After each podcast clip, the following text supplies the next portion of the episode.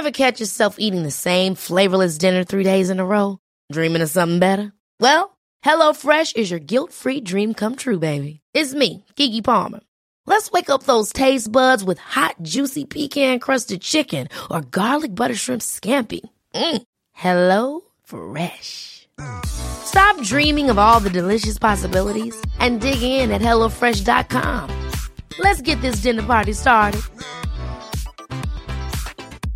Hey, I'm Ryan Reynolds. At Mint Mobile, we like to do the opposite of what Big Wireless does. They charge you a lot, we charge you a little. So naturally, when they announced they'd be raising their prices due to inflation, we decided to deflate our prices due to not hating you. That's right. We're cutting the price of Mint Unlimited from $30 a month to just $15 a month. Give it a try at mintmobile.com slash switch. $45 upfront for three months plus taxes and fees. Promote for new customers for limited time. Unlimited more than 40 gigabytes per month. Slows. Full terms at mintmobile.com. Millions of people have lost weight with personalized plans from Noom. Like Evan, who can't stand salads and still lost 50 pounds. Salads generally for most people are the easy button, right? For me, that wasn't an option. I never really was a salad guy. That's just not who I am. But Noom worked for me. Get your personalized plan today at Noom.com. Real Noom user compensated to provide their story. In four weeks, the typical Noom user can expect to lose one to two pounds per week. Individual results may vary. Hello and welcome to Travel Medicine. As always, I'm your friendly neighborhood internal medicine doc, Dr. J. Hey guys, Dr. Santosh here, pediatric infectious disease doc and researcher. And researcher. feeling I- feeling a little groggy there? I I might be, yeah. I'm just a little. It's late, you know. It's uh, getting to the end of the day. The sun has set, despite our beautiful daylight savings time. Well, imagine 120 days of darkness. Wasn't that the name of a horror movie? Uh, I but think, yeah. Okay. but we do we do tend to record late, and often as soon as we finish, you're you always give me the standard. You know, we do our outro. Uh huh. You say goodbye to the audience, then you Yes. say goodbye to me, and then you go to bed. I do. I I jet off pretty quickly, and uh, usually because I have to put the the kids to bed, so that they, you know, being younger people, they need like something on ten to twelve hours of sleep to wake up okay. In addition to children, do you know who else spends a large amount of time in bed? Uh, uh, couch potatoes. Accurate, but not help, but not pertinent to this particular podcast. Americans. No, oh, that's all. I'm sorry. I'm sorry. Equally true, but not Yeah, broad yeah. enough for the topic. No, no, you're you're be- because this is Josh. This is a medical podcast. I'm I'm guessing that you're At least on occasion. Yeah, on on occasion. I'm guessing you're you're seguing some way into uh, people who are in medicine or getting medicine or one of those things. Well, sick people. When you think of a Oh, hospital, it's not a bunch of folks laying, you know, lounging against the walls or impatiently tapping their feet in the hallways, or maybe it is, depending on what kind of movies you're watching. Sure, sure. But Yeah. for the vast majority of hospitalized patients, they're in a bed. Yeah, yeah. They you you usually that's the dominant part of the room, right? When you walk in, it's the one that takes up the most space. These massive, uh, technologically complicated, a lot of the times, very safe hospital beds. Yes. Most of the time, people are not in, you know, your standard full or twin or king size. You know, it's not the same bed you have at home. It's a hospital bed. And what makes a bed a hospital bed? So, we're going to go hit the hay as we take a look under the covers Uh-huh. of all the sheet that goes into your hospital bed. and we'll have a pillow of a good time. No, that's that's not a thing. Santosh, Yeah. it's bedtime. I just I wanted to I wanted to participate. No, no, that that was Santosh. Yeah. It's it's bedtime. oh, oh, not like yeah, yeah. Let's let's. It's time for beds. Yes, this this is the beds time, like the beds time to shine. But Josh, surely, like many things that we've covered over and over in the myriad subjects here on Travel Medicine Podcasts, you're not going to like throw me a curveball, right? Like hospital beds have always just been hospital beds, right? I mean, come on.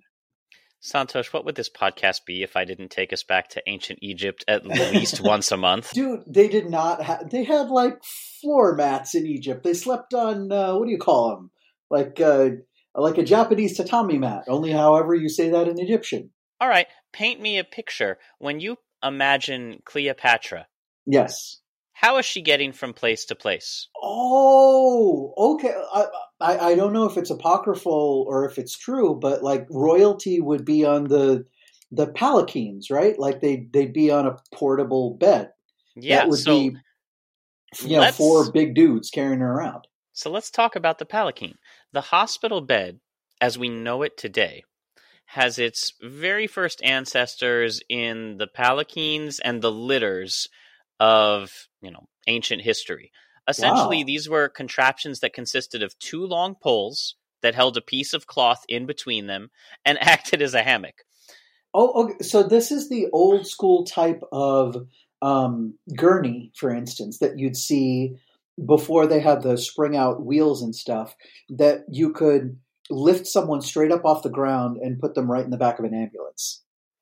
But the primary use of litters in the ancient world was not transportation of sick or immobile persons like modern hospital beds are, or even like the battlefield medicine that developed around the time of Napoleon.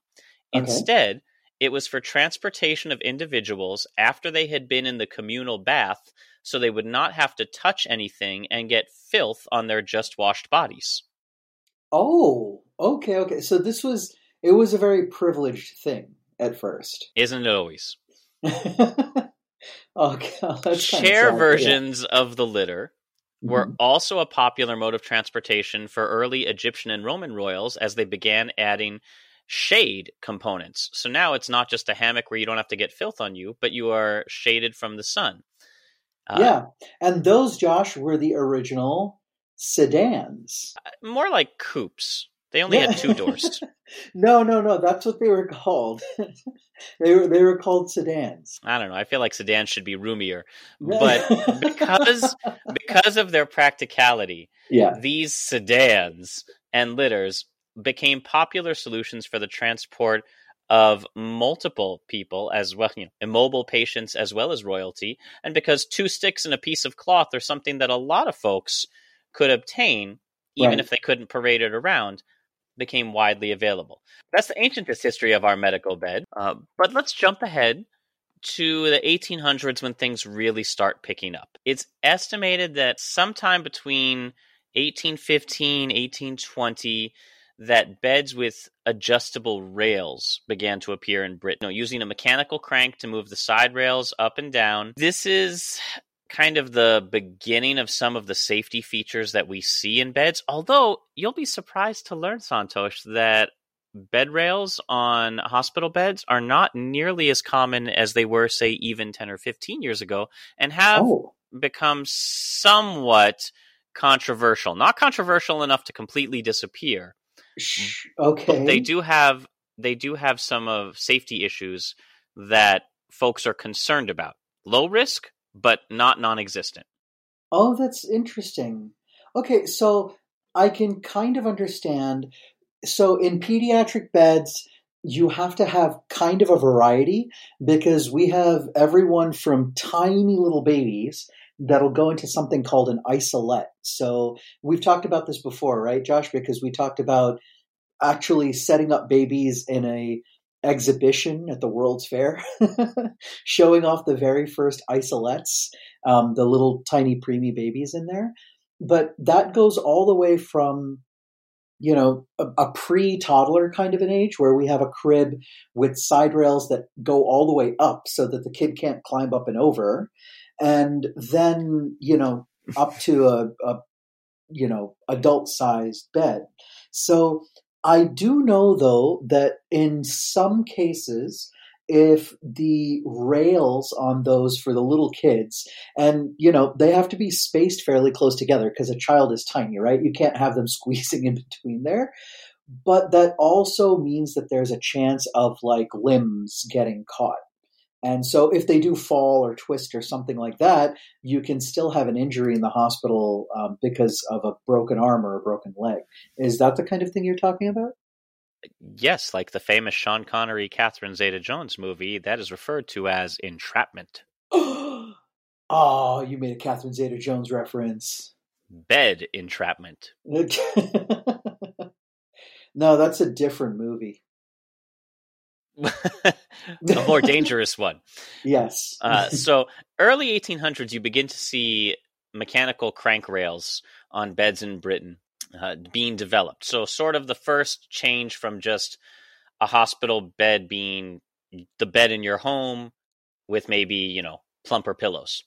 Uh, mm. But around the 1870s, Andrew Wuest and Son, a mattress company out of Cincinnati, Ohio, uh-huh. registered a patent for a mattress frame that could be elevated.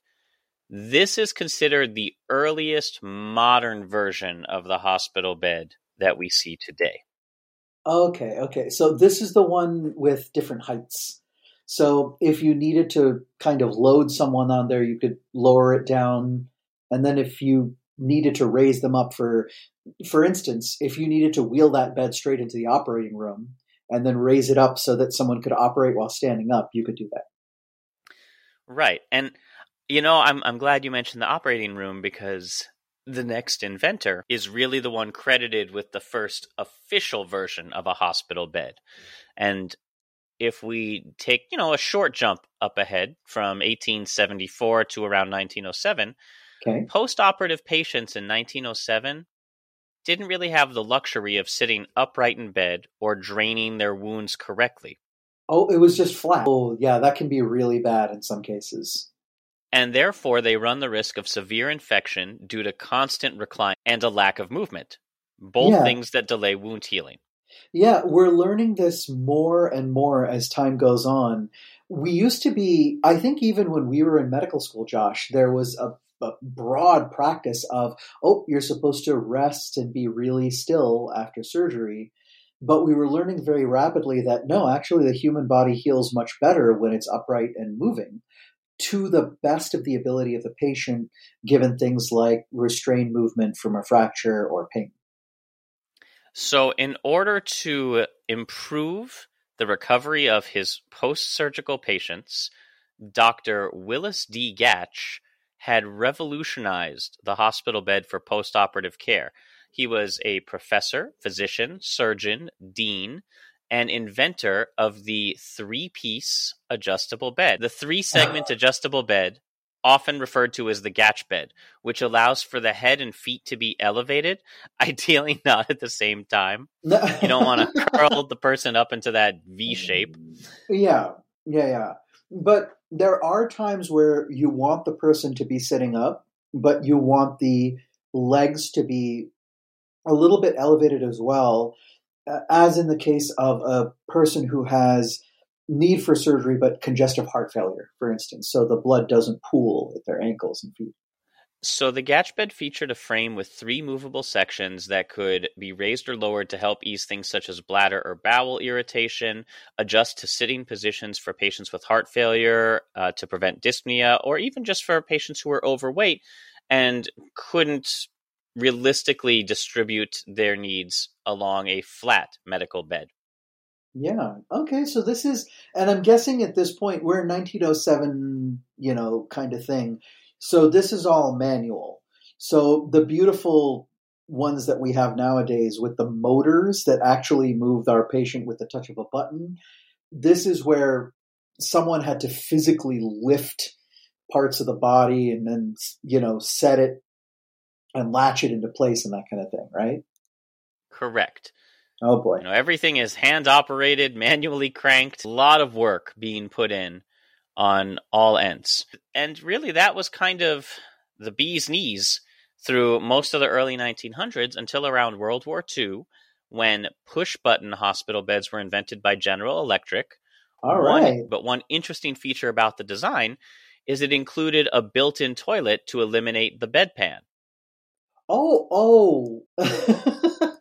I mean, I see you are already imagining some of the difficulties with his bed design. Uh, this seems like a good idea, but the problem is you would have to somehow make that toilet removable and very easily cleanable and sanitizable. Otherwise, like the next occupant of that bed is going to be very unhappy. and me as an infection control. Or even the current occupant of the bed. yeah, so that's the thing about a bedpan that's so wonderful is that it is small and compact so that when your business is done, you can just slide it right out, clean the patient, clean the bedpan, and replace it for whenever the next time you need it. Now, they do exist, and it's been reinvented several times over the ages. Uh, the most current iteration comes with essentially a septic tank. So it does require a flush tank, a closet, a pipe. Um, Oh. Can be operated with a remote, Okay, damn. but it's not really a practical solution for mass hospitalization. this is what we don't always think about if there is a physician alone designing these types of things is you you can kind of see the practicality or what the patient can do with it to a certain extent but you're not thinking about all of the logistics that go into setting up preparing cleaning the bed as patients are being admitted and discharged. So those type of things really need to come into account. It's not easy josh. Like coming up with a good plan that works well practical and still cleanable it's tough to do Now, as we talked about, one of the major reasons that you're in a hospital bed is you're immobile, you're injured. Really, the major advance that had been made was we could slightly raise your head and slightly raise your feet yeah until absolutely. 1946 when hospital or medical bed advancement got an unlikely ally. And when I say unlikely, I'm going to go ahead and give you three guesses, assuming you haven't read ahead in the show notes. uh no i i haven't If you had to think of a celebrity from around the 1940s who okay, might have contributed to the development of hospital beds, okay people who maybe had weird things about going outside and didn't ever clip their nails, Oh, oh, oh, oh, the the flying guy, the the one who made the giant friggin' plane. Um, oh, damn it, what's his name? Uh, Leonardo da Pizza Place. Uh, DiCaprio. Howard- Howard Hughes. Howard Hughes. Leonardo DiCaprio played him. In 1946, Howard Hughes was in a plane accident. For those of you listening at home, Howard Hughes was basically Tony Stark post PTSD. So just just imagine Howard Hughes as Tony Stark, but instead of a suit of armor, he built planes. yes. Uh, yeah, yeah. he was an had- engineer. Yes, he he had a lot of those kind of things. Um, I guess it's fair to say a little bit like Elon Musky kind of thing. Elon Musk of the uh, World War II era. Yeah, weird, weird, eccentric, and you know, occasionally crazy type of thing. Anyway, just crashed an XF 11 aircraft into three California homes near the local country club Jeez. and had walked away from, you know, other plane accidents as billionaires do, but Okay. nothing like this one. Crushed collarbone, multiple cracked ribs, collapsed lung, third degree burns from trying to maneuver his way out of the wreckage. Dude, Uh, this was in Culver City. This is just like down the street. In fact, at a nearby hospital, Hughes had a lung drained, multiple blood transfusions, but accustomed to bending the world to his will, he didn't like the bed he was in in the hospital. So he called in some of his own engineers from Hughes Aircraft to redesign it.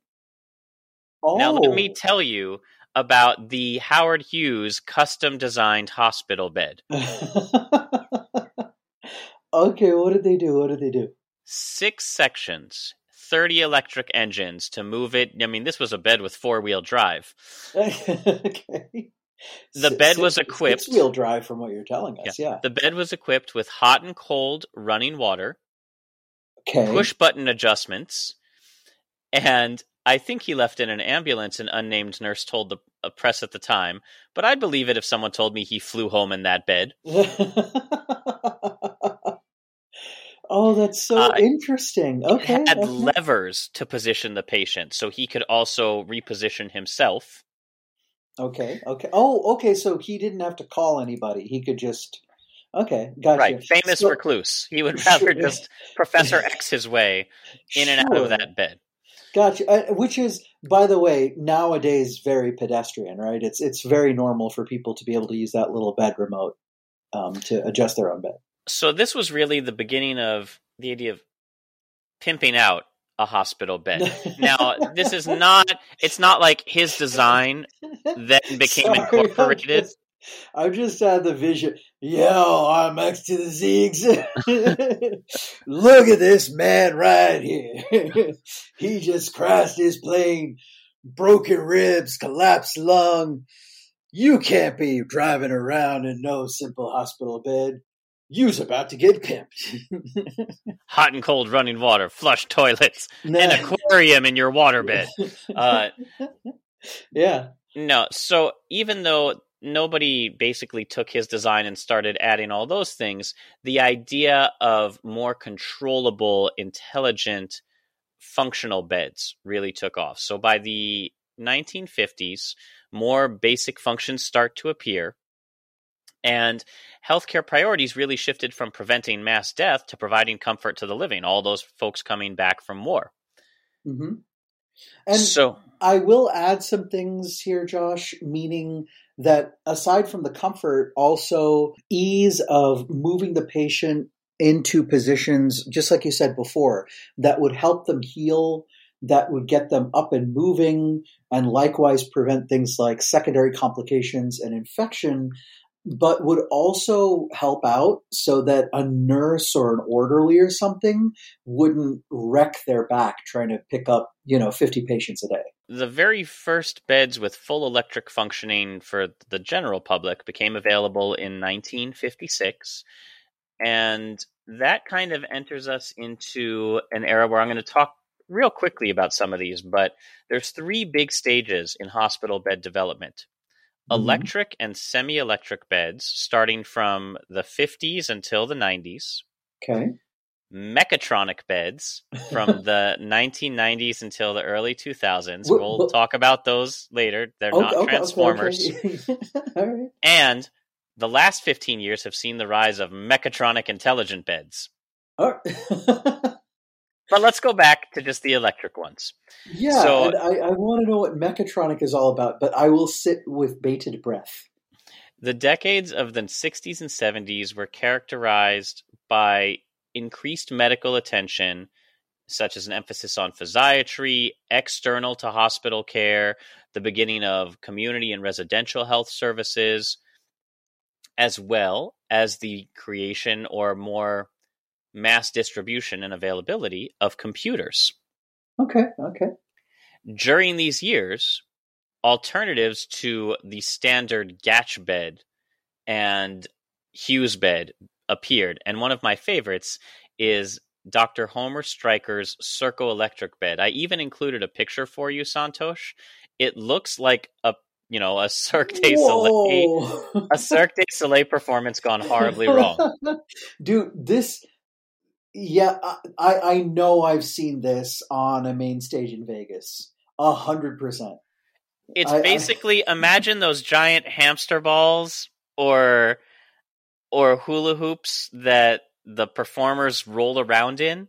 Yeah, yeah. If they, if they, you know, where they splay themselves in the hoop, and then you know they can tilt their body and actually roll around the stage uh, like a giant human wheel. It looks like those. If you took two of those and put them side by side and bars in the middle, and then suspended the bed from. Yeah, and then put a hospital bed in it. And this could be used during surgery. They could just kind of roll them back and forth to access the areas they needed, as well Oh, as yeah. okay, okay. and of course, one of the first versions of this outside of the US was built and commercialized in Japan.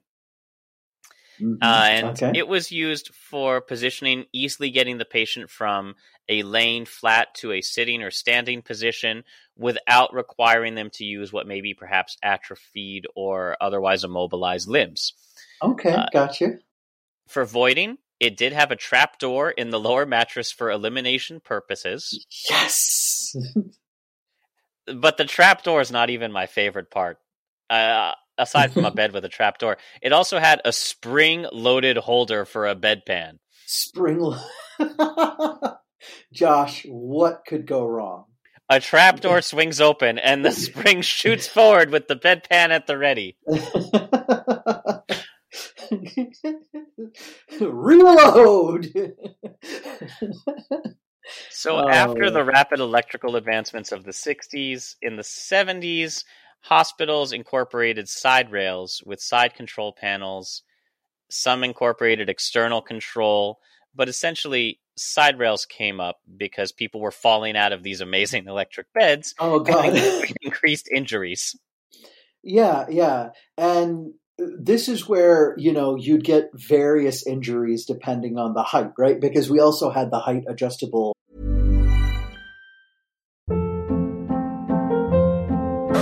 Hold up. What was that? Boring. No flavor. That was as bad as those leftovers you ate all week. Keke Palmer here, and it's time to say hello to something fresh and guilt-free. Hello Fresh. Jazz up dinner with pecan-crusted chicken or garlic butter shrimp scampi. Now that's music to my mouth. Hello Fresh. Let's get this dinner party started. Discover all the delicious possibilities at hellofresh.com.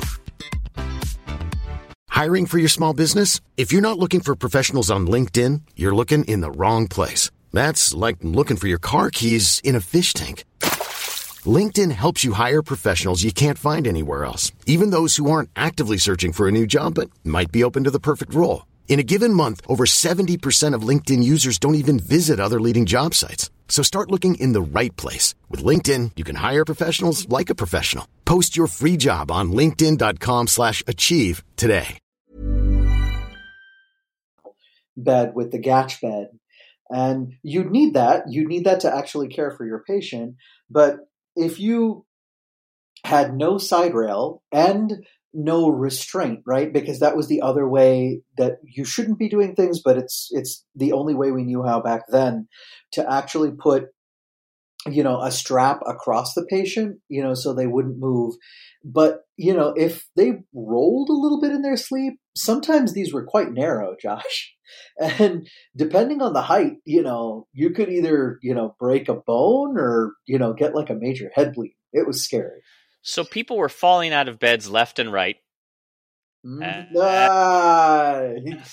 And and sometimes over the side. Yeah, no, over the back. yeah, Yeah. um, so people were falling out of the beds left and right. hmm And as a result, rails were incorporated. Of course, we have talked about nowadays they are scaling back or looking to change the design of bed rails to limit limb entrapment with its seven different zones between the rails, uh, amidst each rail individually, and the gaps in between the end of the rail and the head and foot of the bed are all places where people can get caught. They have to be large enough to accommodate limbs, but too small to accommodate heads in a one size fits all kind of world. Yeah, Which, that which is very very difficult to do if you don't have some form of electronic adjustment. Yes, and absolutely. why some hospitals are now looking to scale back from rail beds and again go back with beds lower to the floor. Figuring, well, if they tumble out, they're not going that far down. so as I said, there this is the beginning of a debate about what is the safest form of hospital bed, but it's been going on since at the very least the 1960s and 70s. sure, sure. As we move into the 80s, yes, the beds got synthesizers. Yeah. No. We we focused in and the 80s really focused more on the development of the mattresses used in hospital beds. So this is when you get therapeutic mattresses, Sealy Serta, okay, okay. mattresses with position detectors and Oh, mechanics. Oh. These are your smart beds that you were talking about. These about. are your mechatronic beds Got that it, are that are beginning to come in because you have mechanics or pressures to weigh the patient while they're in bed. You have position detectors, so if they try and move and get out, instead of having them strapped down, instead of having guardrails up, although you would still have that, you're getting feedback from a nursing station or a telemetry station about the patient's movement within the bed or Gotcha. their sudden disappearance from the bed. right. If the you know if you've weighed them and all of a sudden that weight goes to zero, there's a problem. Other developments that took place in the 80s included devices to call the nurse as opposed to just nurse, Yeah. nurse. or uh, and and this is something that we had to learn just with time and experience and everything else there would oftentimes be josh a button up on the wall right and it would be there you know in order to call the nurse or if you needed to call a code but it would be way out of reach of the actual patient who needed to use it So, devices to call the nurse and permanent cardiovascular monitoring, or what we refer to nowadays as telemetry, became standard features in the 80s. Frankly, I'm a little surprised Cool. it was that late. I felt like it would have been earlier. I, I thought it was earlier. I'm sure what uh, may have needed to happen, though, Josh, was you did need the technology to kind of miniaturize enough where you could safely put that equipment in the room without it like overheating and bursting into flames um, when you're running a continuous device like that and not crush the patient, you know, underneath the giant screen. Um, but the other part is it may have been there, but not necessarily integrated like with the bed. Oh, well, okay. I suppose that's true. Yeah, So like not that- not automatically hung up. Like you'd have to wheel it in or something. Um, so the 80s, as we said, focused on mattresses such as adjustable or inflatable ones that could change the amount. So actually, closest to the the sleep number kind of mattresses Oh yeah, yeah. is what was developed in the 80s. Um, in Uh, the not a sponsor. Not a sponsor. Nobody Yeah. sponsors us yet. but if you'd like to, uh, in the 90s, we get a little bit more grudge. Beds with more advanced functionality are developed. Mechatronic beds become a reality. You know, They beds got- that can transform. No, they're beds that have more things like mechanical sensors. They have pressure that alternately, they still use electric motors, but the bed periodically lifts and or provides pressure to different parts of the body to avoid developing pressure ulcers. You have mechanical weights built in Mhm. combined with software systems. That's where you get mechanical electron or mechano elect in there I'm not there. Mark. That's where you get mechatronic intelligent beds, okay. Very very cool. which would So- also be a fantastic band's name. Imagine shouting to like a crowded stadium, "Hello, Manchester, we are mechatronic intelligent beds." Why are they always British? That's how all bands are announced in my head. Oh, okay. Sorry, sorry. I thought I thought you could do it. At, you know, you could do it at Burning Man with a, you know, that Cal that California accent. So, mechatronic beds, mechatronic intelligent beds are now kind of developing into smart beds. Yeah. And Josh, by the way, I gotta say, I absolutely love some of these. Now, it does depend, unfortunately, on the hospital that you go to and what it can afford and what it can't afford. There are some of these where they've got the massagey things in them, just like you talked about, but they're so massagey that they can actually turn the patient for you. So instead of you having to turn the patient over for bed sores and that kind of a thing, it can actually like deflate one side and inflate the other and gently turn a person all the way over. It's crazy. Can you imagine being rotated on your bed like a rotisserie? Uh, it's just like, uh, yeah, yeah. Like, oh, or it's more like one of those, you know, those hot dog rollers that you see at your local 7 Eleven? Yeah, it's like that, but like under the soft of the mattress and everything. I'm just picturing all my patients slowly rolling like the 7 Eleven hot dogs. Absolutely. Yeah.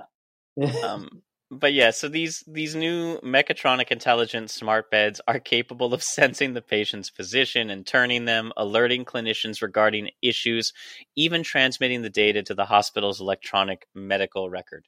Stryker Corporation, who made some of their early money, as you may recall, off that weird Cirque du Soleil bed, offers a technology called iBed Awareness on Oh, its hey. critical care beds and it will monitor local status and alert clinicians if preset parameters are compromised, which is just what most physicians want.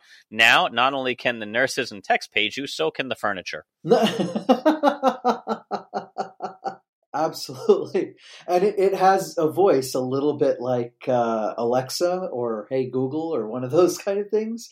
But wouldn't it be even better if it got responsive, but it also didn't understand you the way that sometimes Alexa doesn't understand you?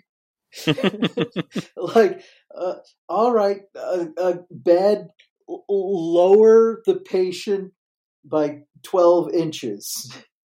I'm sorry, did you say engage catapult mode? You have a catapult mode? Okay, we'll engage catapult mode.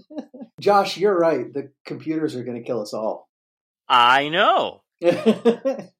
This is Uh, what I've been saying. yeah.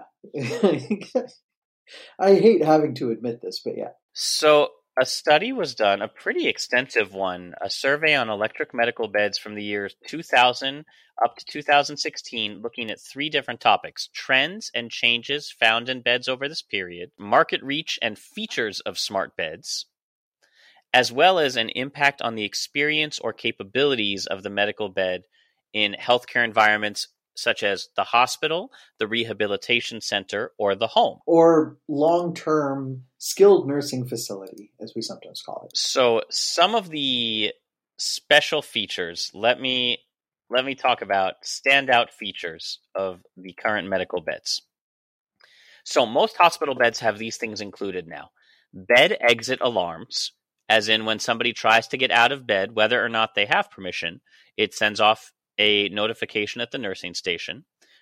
Obstacle detection, when something is within, you know, like those detectors on your car that tell you when you're trying to change lanes if a car is pulling up alongside. Several of the smart beds have obstacle detection that can see if IV poles or other healthcare staff are at the bedside.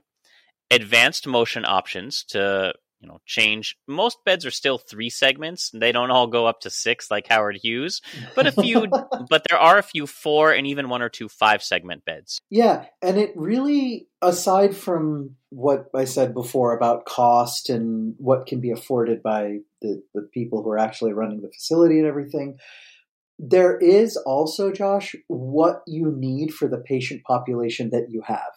Meaning, do we need all this craziness and everything? Or is it better to actually just kind of focus in well on- for home models there are preset positions like cardiac chair and Okay. automatic cpr and 95% have dedicated accessories like cup holders moonroofs i'm sorry specialty mattresses iv holders and options for a fifth caster you were going into car salesman mode for a second there, weren't you? I mean, that's what these beds really turn into. And for folks who do require hospital beds at home, they can cost anywhere from as low as Mhm. 600 all the way up to 10,000. Oh, yeah, absolutely. And just to give people kind of an equivalent, we do have our baby isolettes and everything who have a host of different things that it can do. The, the shape doesn't really change because you actually just need a flat surface for babies. You can move them any which way you need to, but they have adjustable temperature and how you can lift and lower the lid on top of it and pull down the sides and all of the temperature and telemetry monitoring in there. Likewise, same kind of $10,000 bed, but shrunk down for a baby.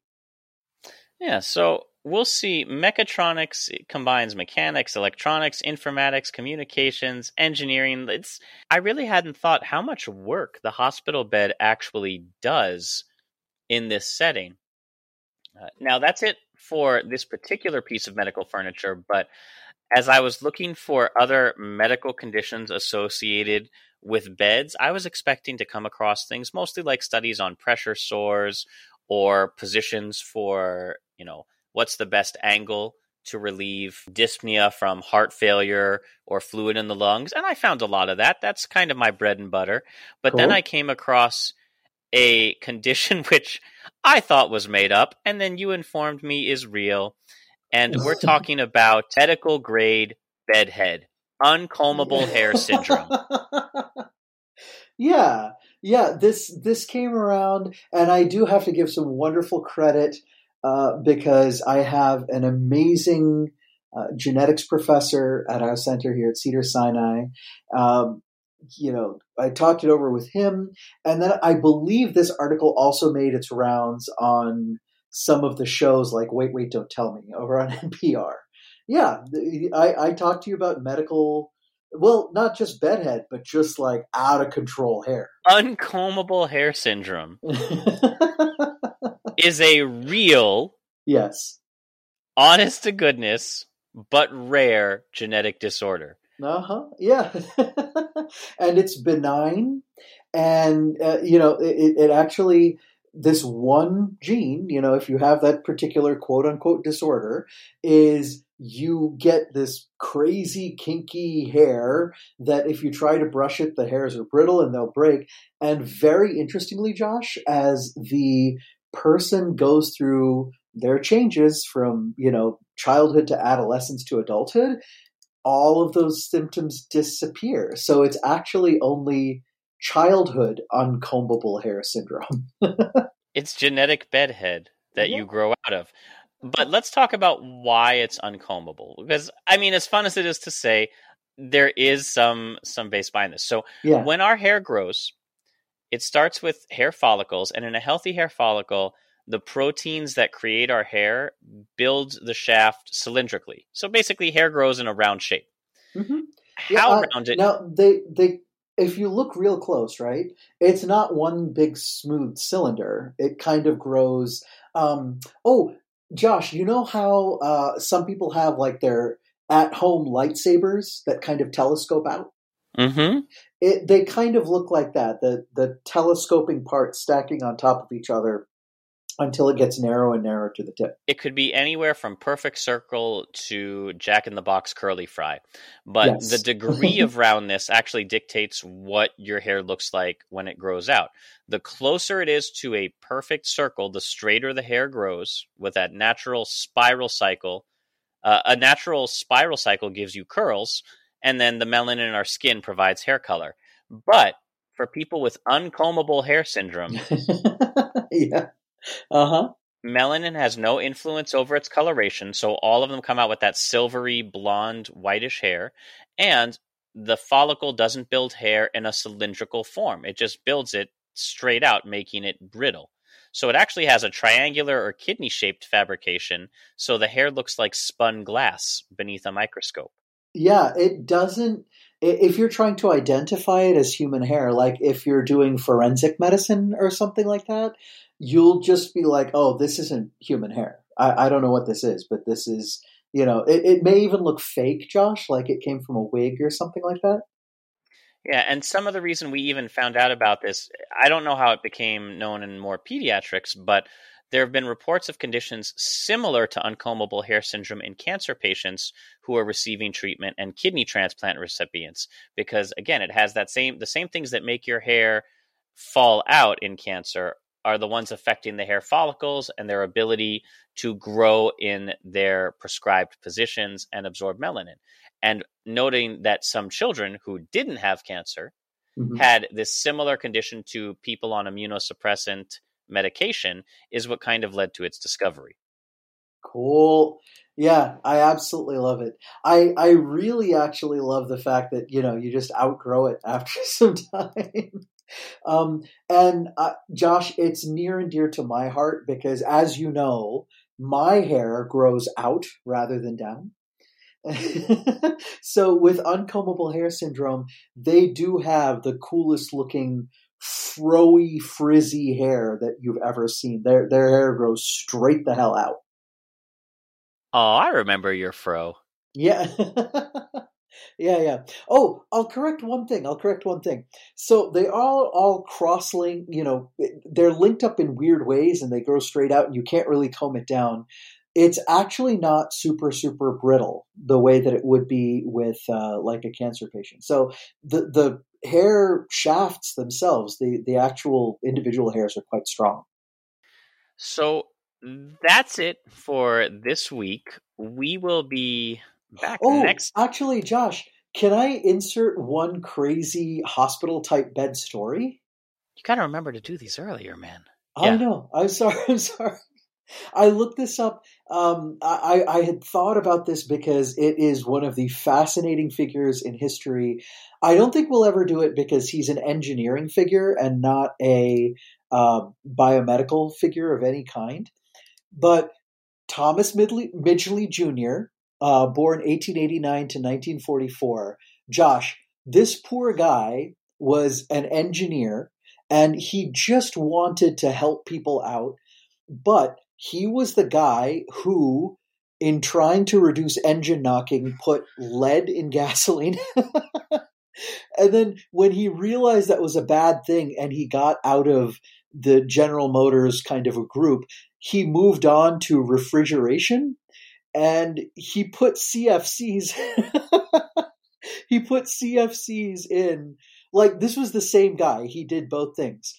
At the very end of his life near the end of his life he caught polio okay? And being an engineer he wanted to likewise help himself out and come up with a solution well you know he had flaccid paralysis he couldn't move very well especially his legs so he made a beautiful bed which had a bunch of pulley systems, you know, where you could move your legs around and and kind of get around if you needed to, even though you were weak. What do you think happened, Josh? I don't know what. That Killed bed, him? ki- that bed killed him. Yeah, sounds about right. so he died entangled in there of strangulation. so this poor tragic figure went from putting lead in petrol to CFCs to choking himself with his own bed.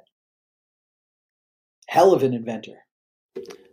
So that's it for this week. We'll be back next time uh, with some more on medical furniture, as well as the continuation of our series on physiatry with guest doctor and fellow podcast host Avinash.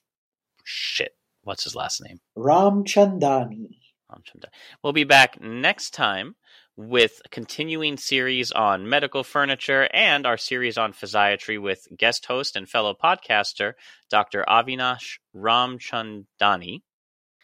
And as always, we love to hear your comments, questions, and feedback. You may have noticed that uh, the episodes have been showing up fast and furious and out of order after a long delay. There were some technical difficulties moving the feed. That should all be fixed now. So, we're back, baby. Send us your comments, your questions, your concerns, your thoughts, your random tweets, anything you like to mm-hmm. our new website. If you'd like to support us spiritually, emotionally, or financially, links to do that are in the show notes, along with links for further reading. Our theme music is composed by Rachel Leisure. The show is produced by me with a lot of help with from Dr. Santosh and friends. And until next time, as always, wash your hands, get your shot, be safe, find a country that is open, and when you've done all those things, happy travels. Bye, guys. Ever catch yourself eating the same flavorless dinner three days in a row? Dreaming of something better? Well, HelloFresh is your guilt-free dream come true, baby. It's me, Keke Palmer. Let's wake up those taste buds with hot, juicy pecan-crusted chicken or garlic butter shrimp scampi. Mm. Hello Fresh. Stop dreaming of all the delicious possibilities and dig in at HelloFresh.com. Let's get this dinner party started. Even when we're on a budget, we still deserve nice things. Quince is a place to scoop up stunning high-end goods for 50 to 80% less than similar brands. They have buttery soft cashmere sweaters starting at $50, luxurious Italian leather bags, and so much more. Plus, Quince only works with factories that use safe, ethical, and responsible manufacturing. Get the high-end goods you'll love without the high price tag with Quince. Go to quince.com slash style for free shipping and 365-day returns.